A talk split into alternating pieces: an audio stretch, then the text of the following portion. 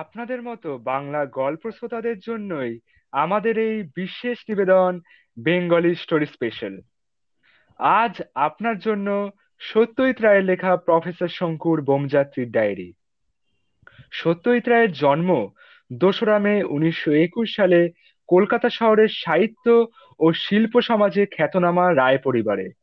বাংলার সাহিত্য চর্চা ছাড়াও চলচ্চিত্র জগতেও তিনি ছিলেন অন্যতম পথপ্রদর্শক।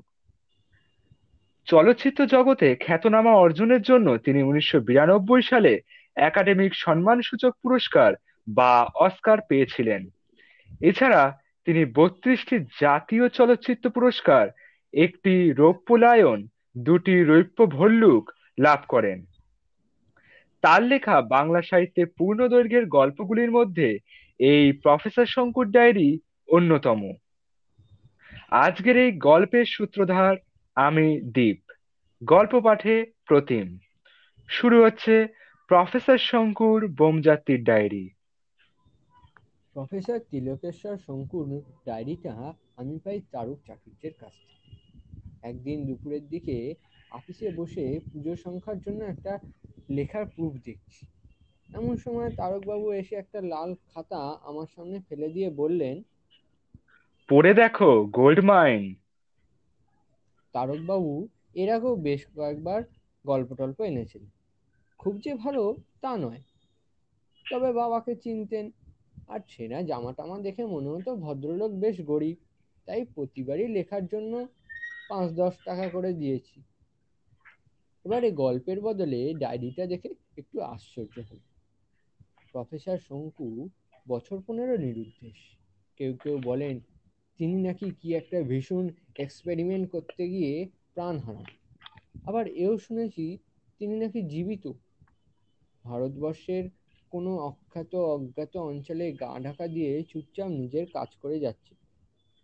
সময় হলে আত্মপ্রকাশ করবেন। এসব সত্যি মিথ্যা জানি না। তবে এটা জানতাম যে তিনি বৈজ্ঞানিক ছিলেন। তার যে ডায়েরি থাকতে পারে সেটা অস্বাভাবিক নয়। কিন্তু যে ডায়েরি তারকবাবুর কাছে এলো কি করে? জিজ্ঞেস করতে তারকবাবু একটু হেসে হাত বাড়িয়ে আমার মশলার কৌটো থেকে লবঙ্গ আর ছোট এলাচ বেছে নিয়ে বললেন সুন্দরবনের সে ব্যাপারটা মনে আছে তো? এই রে আবার বাঘের গল্প।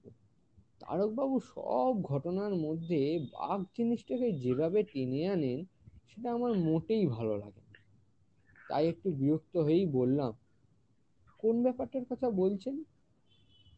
উল্কাপাত ব্যাপার তো একটাই। ঠিক ঠিক মনে পড়েছে।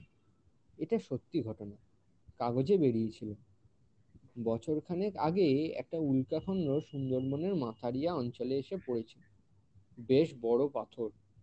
কলকাতার জাদুঘরে যেটা আছে তার প্রায় দ্বিগুণ। মনে আছে কাগজে ছবি দেখে হঠাৎ একটা মরার, কালো মরার খুলি বলে মনে হয়েছিল। বললাম, তার সঙ্গে খাতাটার কি সম্পর্ক? তারকবাবু বললেন, বলছি, ব্যস্ত হইও না। আমি গেছিলাম ওই মকায় যদি কিছু বাকছাল জোটে। ভালো দর পাওয়া যায়, জানো তো। আর ভাবলুম অত জন্তু জানোয়ার মলো তার মধ্যে কি গুটি চারেক বাঘও পড়ে থাকবে না? কিন্তু সেগুড়ে বালি, লেট হয়ে গেল, হরিণ টরিণ কিচ্ছু নেই।